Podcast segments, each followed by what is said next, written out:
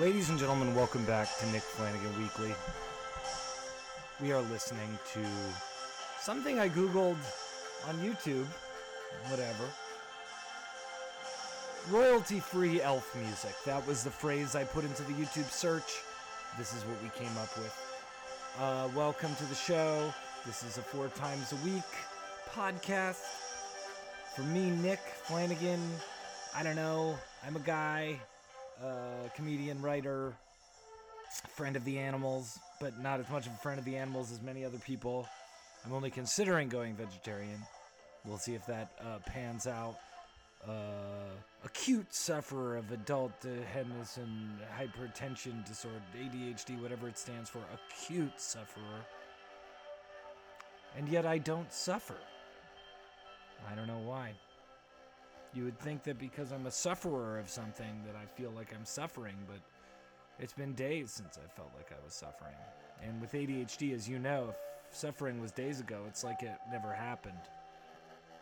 It just exists in your subconscious and eats away at you forever and ever and ever and ever. Guess what? This episode is not gonna be me talking solo. This is just the intro, babes. what I wanted to let you know is that if you want to support the podcast, I've got a little thing on Podbean. Look up Nick Flanagan Weekly on Podbean. You'll see this, the means of supporting the podcast. Or you could download my album at nickflanagan.bandcamp.com. It's a stand-up comedy album called Wiped Privilege. That is another album called I'm Here All Week. It's all fun stuff. And today's episode is AL Senior. Uh, I know he was just on last week talking about cinematic stuff. This is a bit of a bonus episode. It's viewer mail from uh, listen, uh, listener mail from uh, Luke, who's a friend of mine and a long, long time listener. For the three months that this has been around, a long time. Uh, and I mentioned lucid dreaming in another listener mail episode last week or the week before, and Luke uh, wrote with a lucid dream he'd remembered. So I read this to AL and I thought I'd include it as a separate episode entirely because we go, of course, all over the place.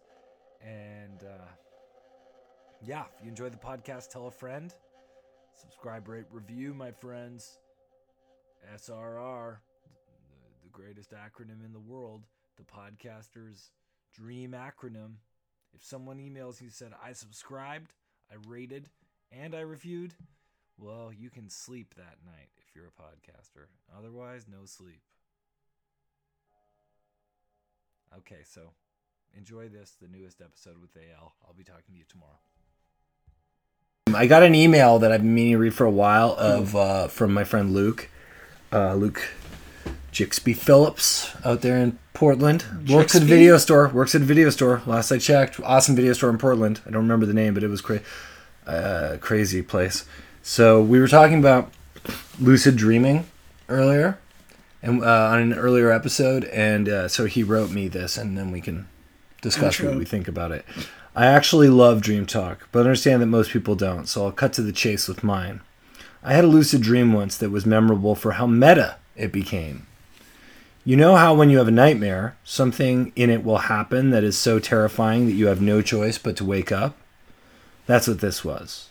But at the telegraphed wake scare moment, I didn't wake up. In fact, there was also a second wake scare moment that I also dishonored by staying asleep.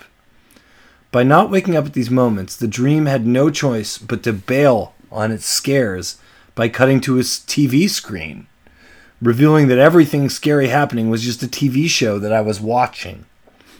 After this reveal, I started gloating out loud that I knew it was just a nightmare this whole time and they were just trying to get me to wake up prematurely. When I left my house, everyone was mad at me for ignoring the unspoken rule of waking up at the scariest part of a nightmare. In fact, they were extra sure, sore that they had to use a backup scare, which rarely ever happens. Then I started bragging about being in a lucid state and used this freedom to knock hats off of people's heads and generally harass people like a schoolyard bully would. It's not particularly comforting to know that if I were ever to be in a situation where I could get away with being a monster, that I would use that time to be so obnoxiously childish. but at least I didn't touch any bathroom areas. Thanks. That's a great letter. You ever lucid dream? What do you think of that dream you had? When was the last time you know you were really shaken to your core by something that you that you dreamed? Um, It's happened. I dreamed happened. the other day, and I dreamed like really sad dreams where like Mm. people were just giving me the jobs that I wanted. That was sad. like specific, no happy dreams, but that I'm sad because like they might not happen. Is that Giacometti book for sale? Uh, no, I don't think so. Eh, no pick. Yeah, I mean that's a whole. uh, Yeah, I don't like. I, I think when I was talking about it, I've never. I think a couple of times I've felt in control of my dreams, but mostly I just let it happen. And the most heartbreaking dreams for me are the ones where, like the one I just described, where like it just feels like your life, and then the things you want to be happening are happening, and then you wake up and you're like, oh. Or alternatively, you have a dream where something really bad happens, but it feels like real life, and you wake up and you're like, well, I guess I'm not friends with them anymore. And then you're like, oh, I'm awake. But you know what I've heard is that I think I mentioned this before that the brain is dreams are so important and getting enough sleep that you are in dream state um, because we go through so much trauma, minor and major, in a day and in a week and in a lifetime that dreaming is actually the processing of trauma and that um, if you're not getting enough sleep or maybe you're taking a If you're not sedative, able to dream, a sedative or if you're not able to dream but i think even there you are dreaming and it's just lost to you you know if you're in an rem state um, or rem state or whatever. Uh, but if you don't really have the capacity or the time to dream or if you're not dreaming as you said for whatever reason uh, the trauma actually bottlenecks and it's kind of it winds up causing, and it winds up in your foot. yes it winds up being literally a bottle in your neck and you can't swallow you die Do you uh, keep a dream journal? no Did you ever? Not really, but I, I try to journal after meditation in the morning. I don't know if you do that with prayer, but uh, like, do you ever get? Do you enter prayer states ever that take you to ecstatic places, or am I asking too personal? Wow, question? that's a whole. We can, we can, we should, we should go into that another time. Have you ever That's got a whole- meshuggah with hallucinations? You mean Michigas Michigas. with hallucinations? What do you think of the plead fact? the fifth. There's a band called Meshuggah that probably doesn't care about Yiddish. You ever think about that?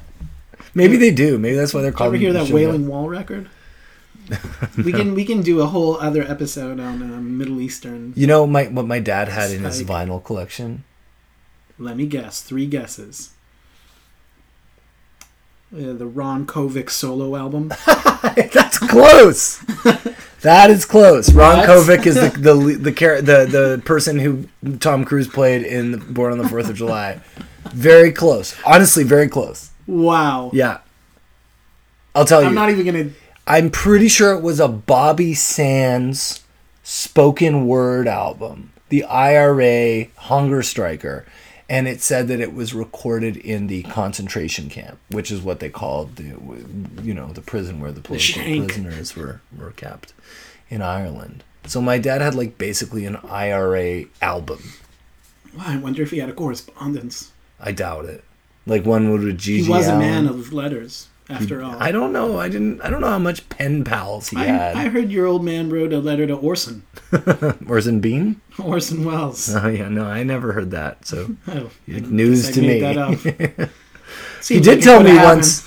he did tell me once that like a person he knew was dating Jacqueline Bisset, and that once Jacqueline Bisset like answered the door when he like knocked on a door, and he was like, she was beautiful. And then he had a friend named Gary who was friends with like Alan Arkin. this is some real serious Oh weird uh, name dropping.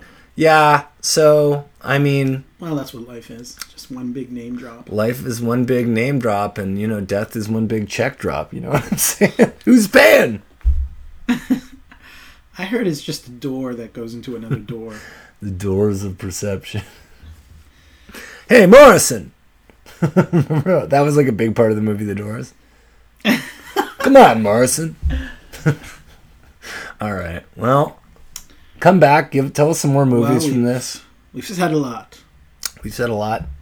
Maybe too much. No, there's no such thing as saying too much, no matter Well, yeah, what. let's get a let's Michael do a let's Stipe get a says. part two on this Thank you. piece and um, Thank you. maybe do a sort of a cross segue into uh, 80s video games. Oh And, yeah, um, I'm always up for talking about Defender, Defender, Galaga, Galaxian, uh, Gradius, Gauntlet. What? Gradius, Metal Gear, Gradius, Metal Gear, Super R Ghouls and Type. Yeah, Ghosts and Goblins, eh? um, Metroid, obviously. Samus, Return of Sa- uh, Return of Ganon. Did you ever play Karnov? Of course, I played Karnov. You know that game. They had How Karnov. great was the- Karnov? They had Karnov at the play the convenience store by my house, you know. That was how it was where I grew up. I don't know about where you grew up, where like the variety convenience stores, bodegas, whatever you call them, uh, the ones around your house, the Hey- one hey, you like man. you like pinpointed the ones that had a video game or sometimes two video games. Across the street from my house was a Hasty Market. Mm-hmm. Where you remember Hasty Market? It's still around. Are there? s- I don't. I I don't see them around. But um, Oh. I remember one day going up in there, and who was standing outside of the Hasty Market? None other than Corey Haim, kicking it, Thornhill style. Yeah. And that was when the Lime Rickies was just. anyway, I digress. I love a good Lime Rickies, but we'll have to talk about Corey. We'll have to talk about Lime Rickies next time. Thank you very much for listening. This is AL Senior next to me. Thank you, AL. Hey man, thanks for having me here. This is um, this is the goods. This is the goods. Goods night.